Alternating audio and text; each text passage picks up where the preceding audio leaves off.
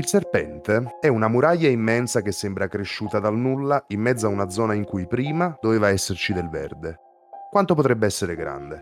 A occhio direste un chilometro. Un chilometro di cemento grigio e sporco, intervallato da colonne decorative in vetro a ridosso degli ingressi, cinque a intervalli regolari, che si innalzano sino al cielo.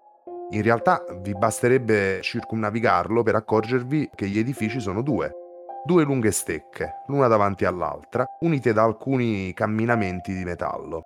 Ai piedi del serpente la luce riflette sui cofani delle mille macchine, che luccicano come il dorso di uno scarafaggio. Alcuni ascensori non vanno, ma per fortuna in questo ecomostro a nove piani, Ascanio abita appena al secondo. Le scalinate hanno ringhiere di metallo vecchio. Il lungo corridoio su cui si affacciano gli appartamenti e che stavate percorrendo voi sembra andare avanti all'infinito, con le tenebre che lo inghiottono poco a poco, quasi fosse più una specie di galleria. I muri però riportano le scritte che avete visto salendo. Alla vostra destra la vista dà sull'altra stecca del palazzo. A sinistra ci sono le scritte a spray che si seppelliscono l'un l'altra. C'è un silenzio disarmante nell'aria.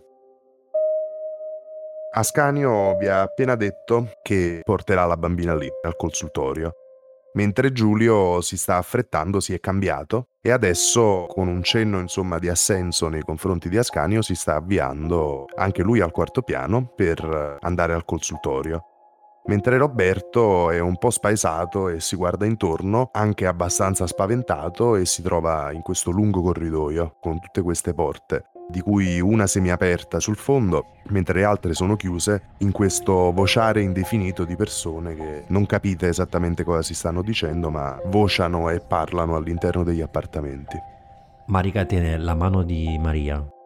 Nonostante non riesca a tranquillizzarla, cerca il contatto visivo, cerca anche di toccarle la spalla, toccarle il braccio per far sentire che lei è lì, è lì e si interessa a lei vuole portarla appunto in un posto sicuro, perché questo luogo sporco di sangue e che puzza ancora di un'indefinibile tragedia che però le fa cappare la pelle non è il posto per una ragazzina. Forse questo intero serpente non è il posto per una ragazzina. In realtà questo posto non è né per ragazzine né per ragazze più adulte, a giudicare dallo stato in cui versano sia Marika che Alice. Ma mentre Marika è al capezzale della bambina, cercando di darle conforto, cercando di farle sentire tutta la vicinanza di una figura quasi materna nonostante l'età, c'è un'altra figura che è quella di Alice che è lontana anni luce da sembrare una madre ed anzi sembra quasi essere un animale in gabbia che continua a guardarsi intorno alla ricerca di una potenziale via d'uscita. Ed infatti effettivamente lei esce da qualche parte, ma esce semplicemente da una delle stanze ha addosso un altro vestito rispetto a quello che aveva prima. Il vestito sporco di sangue è stato abbandonato in una delle stanze. Preso anche quella che sembra una specie di poncio o mantella. Non saprebbe bene neanche lei cos'è. Si avvicina a Marika, poggiandoglielo sulle spalle mentre si spostano, dicendole solamente: Il sangue non è una cosa bella da vedere. Nel frattempo Ascanio si avvicina a Marika quasi le strappa la bambina tra le mani. La prende, si alza e fa per uscire dalla stanza. Giulio segue Ascanio e si dirigono verso la scala di ferro che si trova più o meno a metà del corridoio uscendo dalla porta verso destra e fanno per salire. Giustamente preferiscono non prendere l'ascensore. Sicuramente Marika li segue, se non altro perché non è proprio convinta che Maria sia del tutto al sicuro con questi due uomini, perché ormai il, il germe del sospetto si è insinuato anche nella sua mente. Scanio e Giulio, insomma, per quanto lei ne sa, potrebbero anche aver avuto un ruolo in questa vicenda diverso da quello che sembra in apparenza, perché no? E poi soprattutto la disgusta il fatto che Ascanio vuole soltanto dimostrare alla sua ex moglie che sa badare a Maria, mentre invece non sa farlo per niente quindi li seguirebbe. Alice è lì di fianco, anche se si tiene un po' più indietro, come sempre a voler cercare di mantenere un'occhiata strategica alla situazione. E mentre salgono, picchietta con le unghie sulla spalla nerboruta di Roberto e gli fa: Non restare indietro, Dacci, dacci, una mano se qualcuno di quello che ci ha fatto questo è ancora in giro, le tue, le tue braccia potrebbero esserci utili e sbatte le palpebre con le ciglia allungate più di una volta. Roberto ti guarda negli occhi e con un cenno di assenso fa per eh, seguirti, ma resta sempre dietro di te. Iniziate a salire su queste scale cigolanti di ferro, arrugginite, vecchie, quasi ti danno la sensazione, insomma, che crollino, mentre salite un piano e salite due piani. Ed arrivate in questo quarto piano e guardandovi intorno vi accorgete che chiaramente non assomiglia al secondo piano, ma sembra una specie di lungo centro commerciale con alcune saracinesche e alcune porticine sia da un lato che dall'altro. Vi rendete conto che questo quarto piano è un luogo adibito prevalentemente a negozi. I negozi sono veramente pochi. Quasi tutte le saracinesche sono chiuse, alcune sono semiaperte, altre porte anche sono aperte e vedete anche alcune persone che stanno fuori alla porta a chiacchierare tra di loro con fare chiaramente preoccupato e sconvolto. Ma la cosa di cui vi accorgete più di ogni altra è che prevalentemente questo luogo adibito originariamente per progetto ad area commerciale in realtà è un posto che si è riempito di case abusive. All'interno di questo contesto, sulla sinistra, Giulio bussa ad una porticina. Ascanio è dietro con eh, questa bambina che tiene in braccio ma in qualche modo cerca anche di tenere nascosto, soprattutto camminando a passo molto svelto. E dopo aver bussato a questa porticina, apre un signore sulla sessantina con i capelli canuti, tale Fabio Vinci, questo amico di Ascanio. Fabio senza neanche salutarvi o guardarvi intorno, appena vede la piccola Maria, apre la porta e fa entrare chi vuole all'interno della stanza in modo piuttosto frettoloso. Ci infiliamo dentro non appena apre la porta, prima che la possa chiudere. Quello che vedete dentro è una cosa abbastanza particolare perché è una casa slash studio è chiaramente un posto che è sia la casa di una persona che un barbiere abusivo. Quindi appena entrate trovate degli specchi con delle sedie e una serie di attrezzi per tagliare la barba e per fare i capelli, però contemporaneamente vedete che la situazione non è particolarmente professionale mentre dal corridoietto che vedete appena entrati, leggermente sulla destra, subito dopo una specie di separé, sentite insomma l'odore di cibo, nella fattispecie di cavolo, e sentite anche che c'è qualcuno che sta preparando da mangiare. E quindi l'odore del cavolo, che è risaputamente un odore abbastanza penetrante, riempie la stanza. I nostri subito scivolano sulla destra all'interno di questo corridoietto ed invece di andare sulla sinistra, dove sentite appunto dalla porta semiaperta provenire questo odore di cavolo e suoni di stoviglie, eccetera, eccetera, si buttano immediatamente sul fondo, dove c'è una stanza da letto matrimoniale, dove Ascanio poggia la bambina. C'è Ascanio che sta bisbigliando con eh, Fabio e c'è Giulio poco dietro. E poi ci siete voi due. Fabio Vinci che ripeto è questo uomo magro, canuto, con questo viso aquilino, scavato, ascolta tutto con grandissima apprensione, poi dice ad Ascanio, non ti preoccupare, la bambina può stare qua finché vuole e qui è certamente in un posto sicuro. Quando Alice entrando si rende conto che ci sono gli attrezzi da barbiere, corruga le sopracciglia e bisbiglia verso Marica che sta nelle sue immediate vicinanze. Ma non eravamo andati dal medico del consultorio. Siamo andati dal barbiere alla fine. Ma questo è impazzito. Ovviamente si rivolge ad Ascanio. Il medico credo si chiami Bruno e dovrebbe arrivare a breve. Questo, per quanto inadeguato, è soltanto un luogo in cui la ragazzina può stare per un po', al sicuro. Sempre meglio di casa di Ascanio. Nel frattempo, Giulio, sempre dopo un bisbiglio, vi supera ritornando nel corridoietto e sparendo sulla sinistra, facendo appunto per uscire dal locale e lo vedete andare.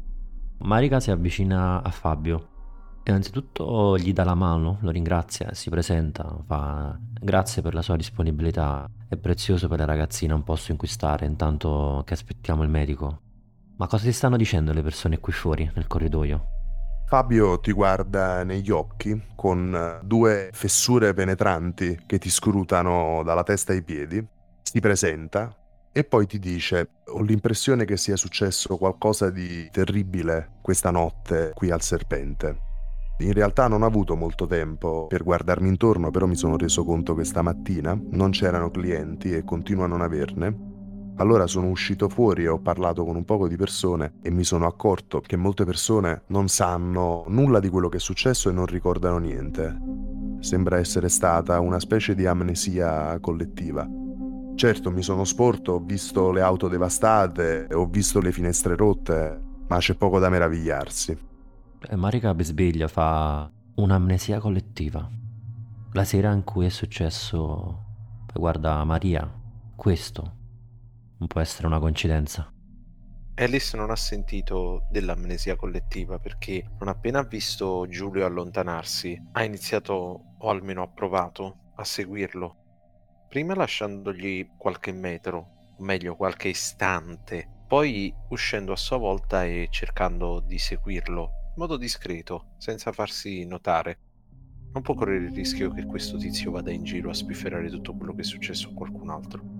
Le sarebbe rovinata. Esci dalla casa di Fabio e vedi Giulio proseguire per il corridoio e passare attraverso varie saracinesche chiuse, passare anche in mezzo ad altre persone che stanno chiacchierando. E tu nel frattempo ti infili anche tu tra di loro mentre senti cose del tipo oh ma pure a voi ma che è successo? Ma tutto a posto? A me mi stavano a sfonnare a casa e cose di questo genere. E qui ti rendi conto che le persone stanno parlando di qualcosa che è successo di collettivo. Nel frattempo, Giulio arriva ad una saracinesca con una porticina vicino dove bussa e fuori dalla porticina c'è scritto consultorio medico. Bussa, gli aprono con una specie di citofono da lontano e lui sguscia dentro.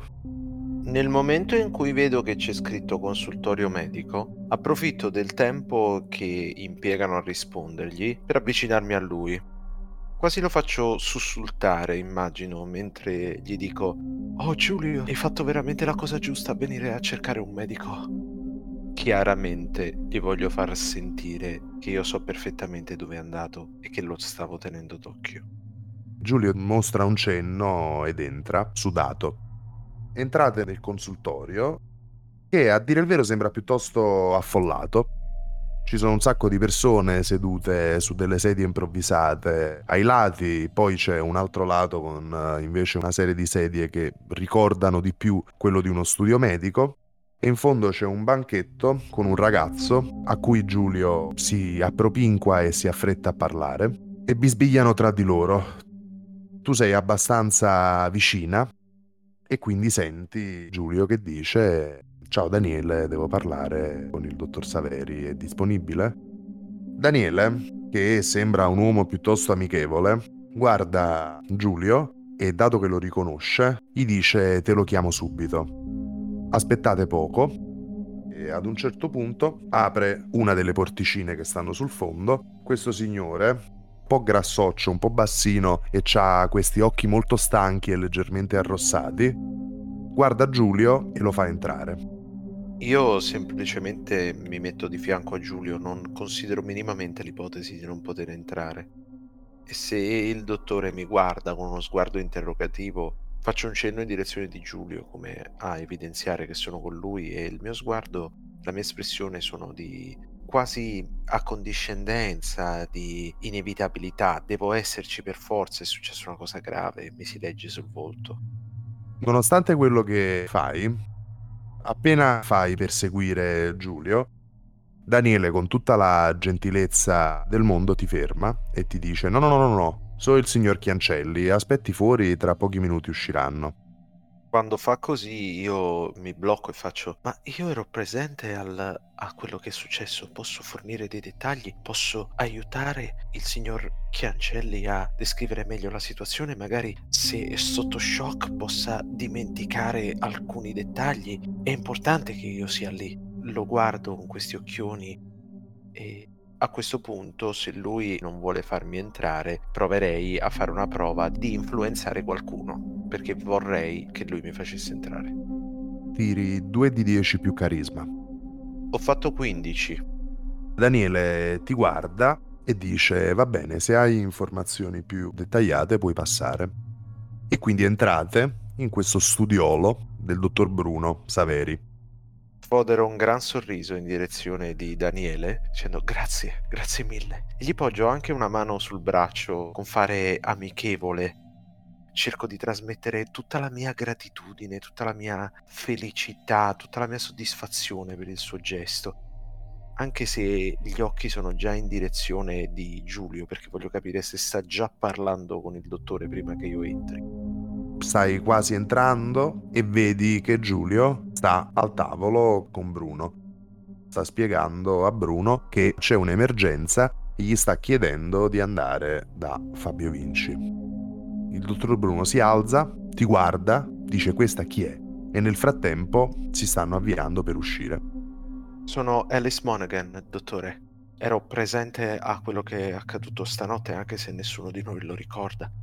È una cosa veramente orribile, abbiamo veramente bisogno del suo aiuto, ma soprattutto abbiamo bisogno della sua discrezione perché sa non è un bello spettacolo quello che l'aspetta e Bruno Saveri ti interrompe, ti stringe la mano e dice certo, certo signorina, non si preoccupi, in modo molto svogliato, ma adesso andiamo dalla ragazza.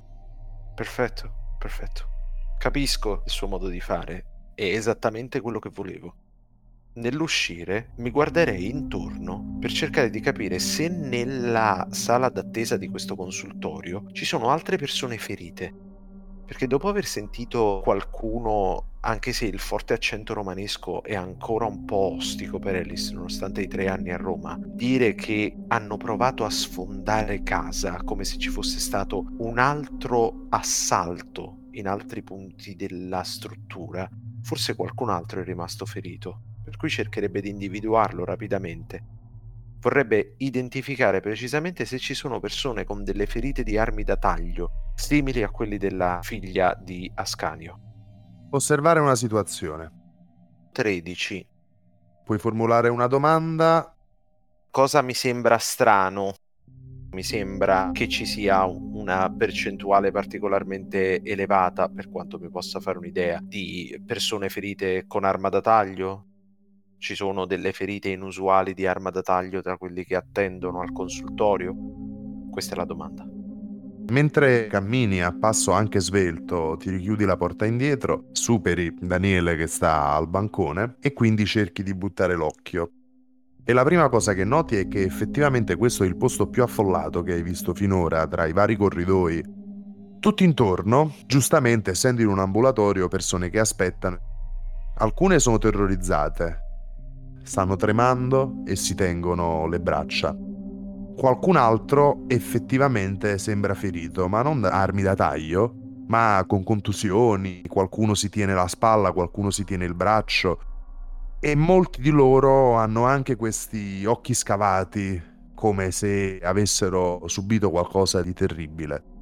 Però non noti cose che ricordano quello che è successo a Maria che, ricordo, sono tutti questi taglietti sul corpo. Bene, mormora Alice mentre trotterella dietro il dottore e Giulio. Il fatto che ci siano così tanti individui feriti potrebbe ritornare comodo per un'eventuale versione pubblica di questa situazione. E chissà che lei non possa uscirne come la povera architetta che era andata di persona sul campo a vedere se si poteva in qualche modo trarre qualcosa di buono da una struttura fatiscente e devastante come il serpente, come lo chiamano qui. Trattiene a stento un piccolo sorriso a fior di labbra, sarebbe troppo inadeguato alla situazione. E poi segue semplicemente gli altri due. Marica, tu invece sei rimasta con Ascanio e Fabio e con la povera bambina sul letto e stavi parlando con Fabio dell'impressione che lui ha avuto su quello che è successo. E appunto Fabio ti diceva, ho avuto l'impressione che ci sia stata una specie di amnesia collettiva. Neanche io mi ricordo niente, però mi sono svegliato nel mio letto molto serenamente Sembra che qui non sia successo niente. Invece mi puoi raccontare quello che è successo di sotto? Ma nulla, lo stesso, anche noi. Eravamo da Scanio per una riunione di lavoro. Ci siamo trattenuti e Marica guarda Scanio Come è successo a te, ci siamo svegliati apparentemente in maniera serena, ma nessuno di noi ricordava nulla. E Maria, beh, lo puoi vedere, si è svegliata così. Fabio fa un cenno di assenso, ma ti lascia questa impressione, ti sembra troppo poco stupito di questa situazione. Quindi ha un cenno di assenso, ma resta molto freddo. Ma ti rendi anche conto, quando Fabio ti chiede e chi eravate lì sotto, che manca una persona all'appello, perché Roberto non è entrato per niente. Ah, e non è nemmeno andato verso la stanza da cui si sentiva l'odio del cavolo, giusto? L'hai perso di vista molto prima. Era dietro di voi quando salivate. In effetti si guarda intorno, fa, eravamo io, la signora Alice e... Un momento, Ascanio, ma dov'è Roberto? Ascanio anche che era tutto preso dalla bambina si guarda intorno e si accorge che Roberto manca. Effettivamente manca anche Alice. Sai dove è andata? No, Marica non ha visto Alice, eh, infatti non appena si gira e bisbiglia il suo nome, non c'è la sua sagoma dietro di lei. Tutta questa situazione le fa sentire una grande claustrofobia, cioè questa stanza che immagino anche con un parato indecente. Fai un tiro di osservare una situazione. 19. Puoi farmi due domande. Una ti dico subito perché è stato un tiro di percezione passivo. E quindi ti dico subito, la prima cosa che noti è che c'è questo parato orribile verde vomito, ma in uno spazio vedi che è leggermente più rovinato, come se uno dei bordi del parato si sia incurvato e si sia leggermente aperto, e dietro c'è un muro di mattoni vivo, con del cemento ad unire questi mattoncini. Mentre la seconda domanda, fammi quello che vuoi. Qual è la più grande minaccia al momento? Ira medium involontario. 13. Ad un certo punto senti la punta delle dita delle mani che diventa insensibile ed inizia a formicolare e guardandoti intorno inizi anche a respirare affannosamente. Vedi che gli occhi della persona che ti sta di fronte, cioè Fabio Vinci, per un solo momento diventano gialli. È giusto un istante, è giusto un momento di percezione.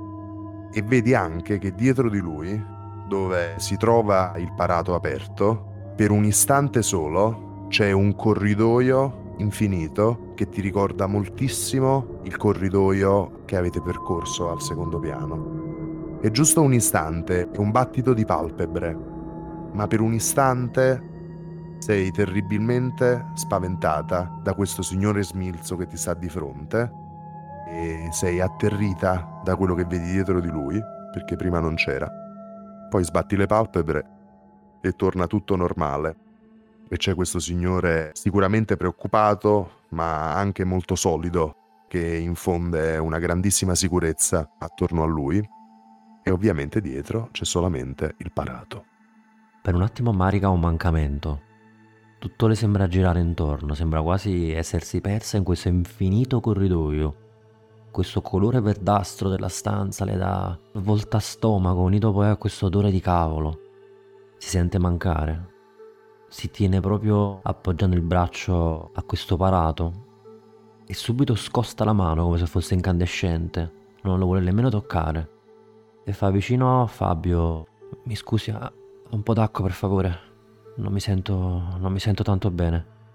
Fabio ti guarda per un istante impietrito vedi ogni muscolo del suo volto immobilizzarsi completamente ed è una cosa che ti spaventa perché non c'è un essere umano in grado di tenere il volto così assolutamente immobile guardandoti. Ma anche questo è solo un istante perché per un momento sta così e poi subito il suo volto prende un'espressione e dice vado subito a prenderti da bere. Nel frattempo invece Ascanio sta sulla bambina molto preoccupato. Marika va verso Ascanio, come se avesse finto di sentirsi male. In realtà lei davvero si è sentita mancare. Ma ora va con grande foga verso Ascanio, quasi lo sposta per la veemenza con cui va verso di lui. Ma chi cazzo è questo? No, io non mi fido. Dobbiamo portare Maria via, Ascanio, non è al sicuro qui. Ha gli occhi un po' da pazza. Marica, ma che cosa stai dicendo? Io conosco Fabio da molto prima di conoscere te e ti assicuro che se c'è un posto sicuro per tenere Maria lontano da tutti, soprattutto da occhi indiscreti, è qui. Vedi che io e Fabio siamo amici da una vita e lui è uno dei migliori amici di Maria. E sembra una delle poche persone che se ne frega qualcosa di lei. Quando ti parla, ti viene un piccolo senso di disgusto perché ti rendi conto che il motivo per cui Ascanio porta qui la bambina è perché tutto sommato non si fida neanche di voi. E forse fa bene, perché se qualcuno di voi chiamasse la polizia o spifferasse tutto, la bambina sarebbe in un posto protetto. E quindi, capito, ti accorgi che in realtà Ascanio sta pensando prevalentemente a difendersi da voi. Marika guarda Maria che, nonostante abbia ancora questo sguardo verso nel vuoto, Marika cerca comunque di interrogarla. Maria, è vero quello che dice tuo padre? Conosci Fabio? Ti fidi? Sei al sicuro qui? Parlami Maria, parlami. Fammi solo un cenno e ti porto via da qui. La bambina è catatonica e continua a guardare verso il soffitto. Non è al sicuro qui, Ascanio, non è al sicuro. E mentre dice questo fa dei passi lenti verso il parato e la zona rovinata, che si accorge con stupore e nausea che ora è estremamente vicina a lei, nel punto in cui ora è, e allunga una mano molto lentamente, come se stesse per toccare uno spettro in direzione di questo squarcio, di questa zona lacerata e sventrata della carta da parati. Appena tocchi il muro, vedi Ascanio cadere come delle figure di cartone e sei sola nella stanza, c'è solo la bambina. La bambina è vera o, o neanche lei lo è? Va vicino alla bambina, la deve assolutamente toccare perché deve essere certa che almeno lei esiste e lei, Marika, non è sola, non è veramente sola. Non c'è nessuno nel letto. Inizia ad affannare. Sente ancora l'odore di cavolo nell'aria. Tende le orecchie per sentire se magari ascolta i passi di Fabio che è di ritorno con l'acqua. Fabio entra nella stanza e oltre all'acqua ha portato una tisana al finocchietto e ti sorride. Ti guardi intorno, ti stanno tutti guardando.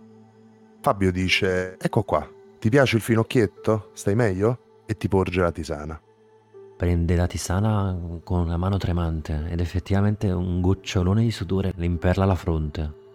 Prende questa tisana e fa dei piccoli sorsi e si guarda attorno in maniera convulsa, guardando tutti i presenti come se avesse paura che da un momento all'altro potessero svanire o cadere a terra come figure di cartone. Ovviamente non succede niente di tutto questo. Fabio dà il bicchiere d'acqua ad Ascanio che ne ha bisogno, che cerca di far bere un pochino Maria ma Maria non vede neanche il bicchiere d'acqua. Ascanio si alza e inizia a camminare nervoso avanti e indietro mentre sorseggia l'acqua. E Fabio Vinci, pensieroso, cerca di calmare Ascanio. Marica dà qualche sorso alla tisana. Nonostante sia calda, sia buona, ha dei brividi freddi lungo tutta la schiena. Guarda tutti i presenti, non si fida più di nessuno di loro. Si volta, posa la tisana su un comodino Scusatemi, vado, vado a cercare Alice. Mentre Marika si sporge nel corridoio per vedere dove è andata a finire Alice, vede questo signore tarchiato, vecchiotto con un fare piuttosto scazzato, venire verso di lei e dietro ci sono Giulio ed Alice. Il medico supera senza salutare Marika ed entra all'interno della casa. Giulio con lui. Marica si scosta per far passare il medico, fa passare anche Giulio e quando Alice è a pochi centimetri da lei, le bisbiglia all'orecchio, devo parlarti. Alice eh, annuisce, le dice, vediamo però prima che cosa ci dice il medico. Dobbiamo capire meglio. Non vuole lasciare questo medico troppo da solo con gli altri presenti alla serata sarà difficile perché Bruno sembra voler stare solo con Ascanio. Quindi entra nella stanza, si gira verso di voi, vi dice per cortesia, e parla anche con Giulio, chiaramente, lasciatemi un attimo solo, giusto Ascanio può restare perché il padre però ho bisogno di un momento di tranquillità per visitare la bambina e non vorrei che la bambina sia poco tranquilla se le siede tutti addosso. Elissa si umetta le labbra con ancora un po' di rossetto sbavato sopra e annuisce. Non può fare altro, non può forzare la mano. abbozza un finto sorriso e fa: Prego, dottore, faccia il suo lavoro. Però si mette nei pressi della porta. Vorrebbe mantenersi lì in modo tale che se qualche voce passa attraverso il legno e anche le pareti di questo posto che non mi sembrano particolarmente resistenti o particolarmente adeguate all'insonorizzazione degli ambienti, magari potrebbe farci capire se Ascanio vuole rivelare qualche dettaglio della serata che magari lui ricorda, mentre noi no. Marica, fai qualcosa? Dottore, è proprio sicuro che non posso restare almeno io? E poi mente e dice sono stata io a trovarlo in questo stato. Potrei darle qualche informazione utile sui primi momenti in cui si è svegliata, su come era quando l'abbiamo trovata. Guardi, guardi, avremo tanto tempo per parlare dopo. Adesso mi faccia visitare la ragazza. Poi si gira e fa Fabio, dai, fammi la cortesia, abbi bontà, esci anche tu. Mentre Fabio esce c'è uno sguardo, un cenno di assenso tra i due, come se si conoscessero da tanto tempo e fossero vecchi amici. Giusto vedete in fondo Ascanio tremante e sudato, mentre la porta si chiude. Nel frattempo, Fabio, che ha due bicchieri in mano, ormai vuoti, vi dice: Venite con me, posso offrirvi qualcosa? Immagino che abbiate fame. Uh, no, no, grazie, no. Uh, la fame è proprio l'unica cosa che in questo momento non abbiamo la mente di Alice vola a quel ragù così simile a sangue. Per un attimo deve trattenere un conato. Porta la mano davanti alla bocca e poi la agita come a invitare l'uomo a non parlare più di cibo. È anche un modo per allontanarlo e potersi concentrare su eventuali voci provenienti dalla stanza accanto. Marica fissa la porta. Stringe un pugno con grande forza, quasi ferendosi con le unghie. Ancora una volta c'è una bambina al di là di una porta e lei non può fare niente, è chiusa fuori. E chissà cosa succede in quella stanza, la sua mente vola verso universi folli, macabri, oscuri. Una parte della sua mente la tranquillizza, ma non è abbastanza. No, grazie, non ho fame. Risponde in maniera molto scortese, Fabio vi guarda e dice avete ragione, avete ragione, la situazione è quella che è, scusate, immaginavo solamente che eh, potreste avere bisogno di rifocillarvi un pochino, però avete ragione, sono stato fuori luogo. Piuttosto, e guarda Marica, forse ho ancora qualche abito di mia moglie quando era ancora un po' più magra. Non dovresti andare in giro vestita in questa maniera. Per un attimo rinviene, si guarda e c'è questo vestito simile a uno scialle che Alice le ha messo addosso, che però le sta in maniera un po' grottesca. E sotto guardandosi c'è effettivamente i suoi vestiti ancora sporchi di sangue, ne sente l'odore in realtà, ancora prima che vedere il sangue. Rinviene un attimo e fa: Sì, grazie, scusi, grazie mille. Fabio fa: Tesoro? Tesoro? E dalla cucina, che si trova alla vostra sinistra, spunta questa signora sulla sessantina cicciottella con due occhiali piuttosto doppi. Apre la porta e c'è una zaffata di cavolo che entra per il corridoio. Ti guarda e fa: Oh cielo! Oh cielo! Fabio si avvicina alla moglie e dice: Non è che ci abbiamo ancora qualche abito per far cambiare la signorina? Guarda come sta combinata. E lei fa: Forse sì, forse ho qualcosa, devo vedere, ma è tutto nella stanza da letto. Aspettiamo un attimo e vediamo. La signora comunque ascolta tutto e sa tutto direttamente dalla cucina, come tutte le signore che hanno passato una vita in cucina sanno che quella è la zona chiave per ascoltare tutto quello che succede in casa, quindi è informatissima. Nel frattempo posso offrirvi qualcosa? Una tisana al finocchietto? Un po' di tranquillità, per favore. Solo un po' di quello, un po' di Silenzio, c'è stato così tanto trambusto, forse avevo bisogno solo di quello, magari due sedie. Vi volete accomodare all'ingresso? Non abbiamo grandi clienti oggi. No, no, no, qui stiamo, stiamo benissimo, veramente così. Quando uscirà il dottore potremo sapere subito come stanno le cose. Cerca in ogni modo di allontanare questi tizi che parlano, ciarlano, sono così rumorosi come tutti gli italiani e soprattutto come i romani alle volte da quando lei è qui non riesce ad avere la stessa tranquillità che aveva nei suoi placidi boschi del Massachusetts. ed ora più che mai non può sentire altro se non i sussurri provenienti dalla stanza accanto, cercando di interpretarli ove possibile. La signora fa spallucce, fa per andare a prendere le sedie, Fabio la ferma subito e fa no cara non ti preoccupare, torna in cucina, ci penso io, e va a prendere due sedie e le porta in corridoio.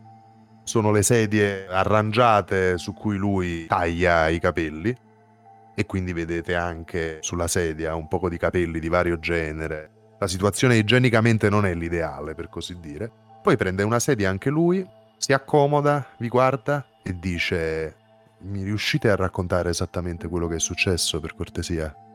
Ce l'ha già chiesto prima e mi sembra di aver risposto. E tutto quello che sapete? Hai guardato la bambina un po' più da vicino? Ti ha risposto, ti ha parlato? La bambina è in forte stato di shock. Credo abbia avuto un incubo o qualcosa del genere. Non, credo sia sonnambula, ma probabilmente si è fatta quelle ferite nel sonno. Non ne capisco davvero niente di queste cose. Non ne capisco veramente niente. Sono solo molto preoccupato per la bambina. Noi ci conosciamo da un sacco di tempo, sapete? Io penso di essere la persona che l'ha fatta giocare di più. Ci siamo divertiti un mondo quando era più piccola. Adesso che si è fatta un po' più grande, diventano sempre di meno le occasioni per stare insieme. Ma sapete, lei passeggiava spesso, mi veniva a trovare qui, io tagliavo i capelli, chiacchieravamo, poi esploravamo il serpente, io la seguivo, anche perché ovviamente, come potete ben immaginare, questo non è un posto sicurissimo dove andare, e allora io la seguivo per tutte le avventure che abbiamo vissuto, per tutte le sue esplorazioni. Era piccola così, guardate. A cosa giocavate? Ma dipende, dipende, perché per esempio lei molto spesso diceva di avere un amico immaginario. A me non piacciono particolarmente gli amici immaginari. Allora cercavo di essere io il suo amico.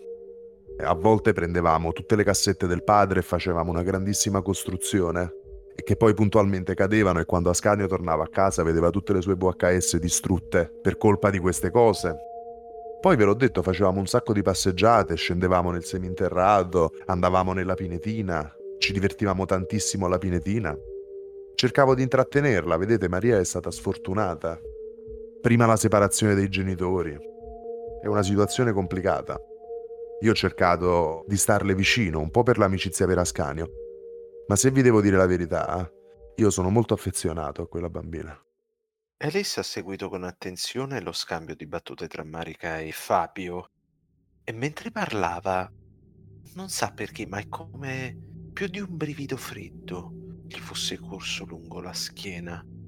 Ha soffermato il suo sguardo su Fabio, sul modo in cui parla, sull'intonazione che hanno le sue parole e vorrei fare una mossa di comprendere le intenzioni feeling di Alice è che non stia proprio descrivendo una compagnia totalmente disinteressata. E il fatto che sia una bambina la controparte la agghiaccia, forse in modo più genuino di quanto non abbia fatto sino ad ora. 2 di 10 più intuito. Ho fatto 15. Puoi formulare due domande. La prima che faccio è: sta mentendo in qualche modo? Anzi, faccio una domanda più specifica. Sta celando parte della verità? Ci sono dei lati di questa faccenda che non ci sta raccontando? Lei si sofferma più sui micromovimenti del volto, se quando parla di queste sue passeggiate, di questi suoi giochi, si umetta le labbra oppure c'è un brillio particolare negli occhi, se le sue mani toccano parti del suo corpo, anche disinteressatamente, per esempio una gamba, un braccio, qualcosa che voglia suggerire elementi torbidi sotto una superficie apparentemente calma e piatta. Fabio non sta mentendo. Fabio è davvero preoccupato per la bambina e le vuole davvero bene. Non noti in lui una filigrana di natura sessuale. Non credi che parli così per un appetito di Fabio nei confronti della bambina.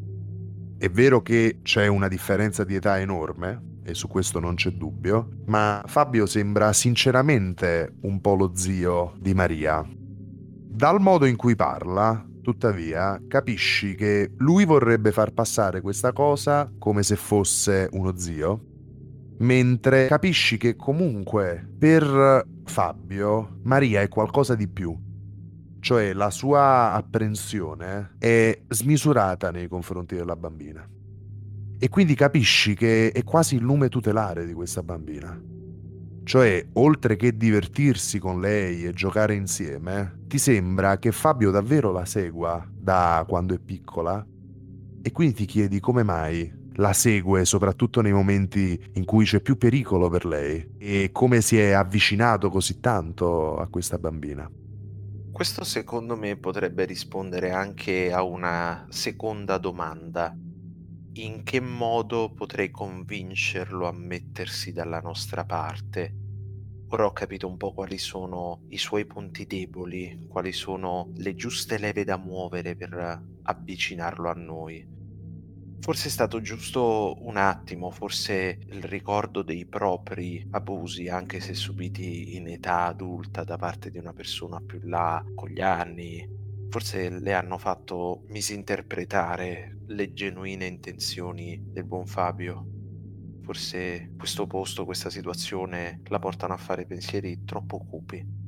Però Poiché apparentemente dalla stanza accanto non giungono voci alte a sufficienza per superare il tono di voce dell'uomo che hanno davanti, Alice decide di cavalcare un po' l'onda. Fa: È molto bello quello che ha fatto per lei in tutti questi anni. Non è facile sicuramente crescere in un posto del genere, ma d'altra parte avere degli amici di famiglia è sempre importante con un padre così impegnato. Penso che anche la madre fosse molto impegnata.